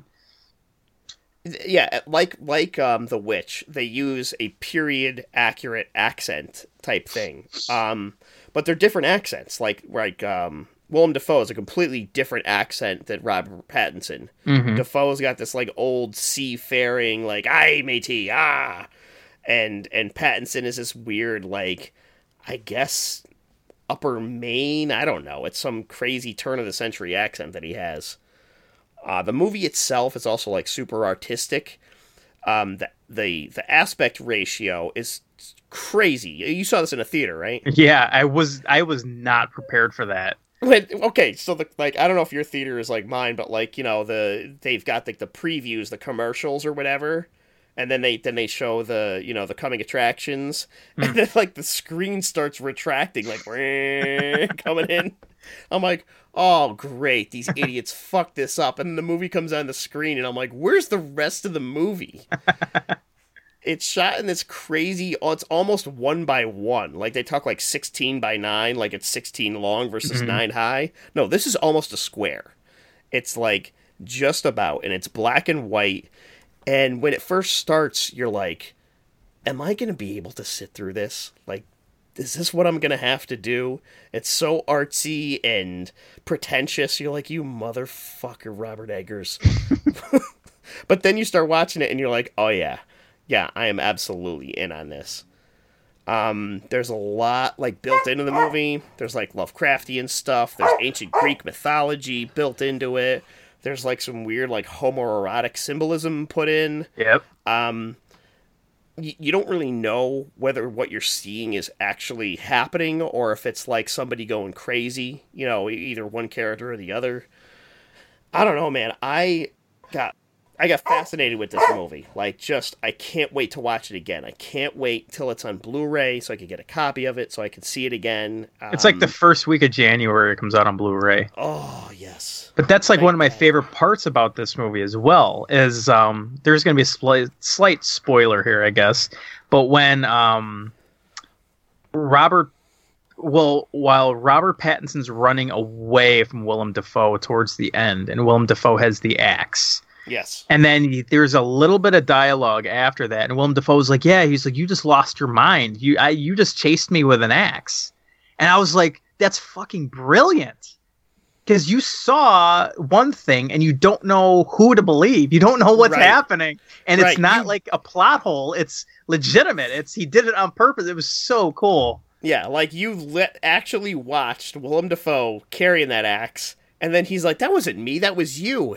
And the viewer, you're like, "Wait, was it?" Like not even that. Oh, I know I saw him do it, but Yeah. maybe it wasn't. Maybe it was just in his head. Like, it, it's it's fucking great. any other movie they would have like shown a flashback or they would have like shown something that Robert Pattinson was doing and they're like, "Oh, it was him the whole time." But in this, it's like they give you zero answers. Hey, hey, stop fighting. Yeah, they're losing it. The chicken is probably overdone in the oven. I don't know what's gonna happen. Well, I mad. think I think we shared enough about the lighthouse. I think we did, man. I love it. Um, we're probably going to mention it on our next episode, Mike, Very much so. which is definitely going to be our best and worst of 2019. Yes. Um, hopefully, I'll have a lot more ammo. So far, I already have. Uh, I'm not going to lie. I may have those two spots picked up, best and worst, uh, based on my watches so far. But I know I've got like another dozen movies. Yeah, I'm gonna try to cram a lot of them in too. So, all right, let's wrap this up quick so I could go see the charred remains of my chicken sitting in the oven. All right. and have Elisa yell at me because the dogs haven't been fed. It's way past their dinner time. this is going to be a shit show. So, You'll be all right. all right, everybody. Thanks for listening. Um, if you want to get a hold of us again, Gmail, all you need is bloodpod at gmail.com. The Facebook group, all you need is blood. Instagram, all you need is blood podcast. Uh, if you want to get a hold of Shane, um, his Twitter is Dead Cell Society. His Instagram is something else that I don't remember. It's Robo Ginge. RoboGinge. I probably should have wrote it down. ah, he won't listen this far. No. Shane, if you listen this far, tweet at us and I'll, I'll give you a shout out in the next podcast. Um, I, Um, I I guess I'm on uh, the Facebook group, uh, both of them, and uh, do the Instagram page, and uh, I'm on the forum as well. So yeah, and if you want to get a hold of me, at Ryan Tutelo on Twitter. All you need Ryan on Instagram, Facebook, the All You Need Is Blood Facebook group, the UHM Facebook group I bounce around on, and the upcominghorrormovies.com message board. I'm always around there somewhere. So, well, thanks for everybody for listening. Mike, thanks for sticking around this long. absolutely, And uh, yeah, we finally redid all these goddamn Friday the 13th movies. So. and we'll redo them again in a couple of years. All right, we'll wait a year. All right. Oh God, I don't want to watch them again. well, we got a lot to do, man. I think I don't think we've done the the Nightmare. Did we do Nightmare on Elm Streets? No, there's I mean, there's so many different franchises we could go through. Jeez, We still got to do what's that one that you said? you- Ghoulies. No, No. not that one. You know what I'm talking about. What the hell is the name of it? Witchcraft or something? oh my God. Oh, oh, I didn't tell you this. Oh, I took a picture of it. I never posted it on Instagram. I meant to. At the archive, the the, the store from um, Vinegar Syndrome, they had Witchcraft one through thirteen on VHS, Oh my god. like Oh my- stacked up in a row. Oh, was I thought it was like one shit." giant pack. No, no, this is all just a stack of VHSs lined up on their wall, and I'm like, oh god damn it, that's impressive. and you bought them. no, I did not. Yeah, we'll go. We'll run through them too. Oh god damn it. All right, well we'll get to it eventually. Uh, thanks for everybody for listening. Uh, thanks for joining me, Mike, and I guess I'll just say bye for now. Silence, gross. Yeah, that was pretty disgusting. All right, I gotta let these dogs out. They're losing right. their fucking minds. I'll talk to you All later. All right, see you later. Yep. Bye.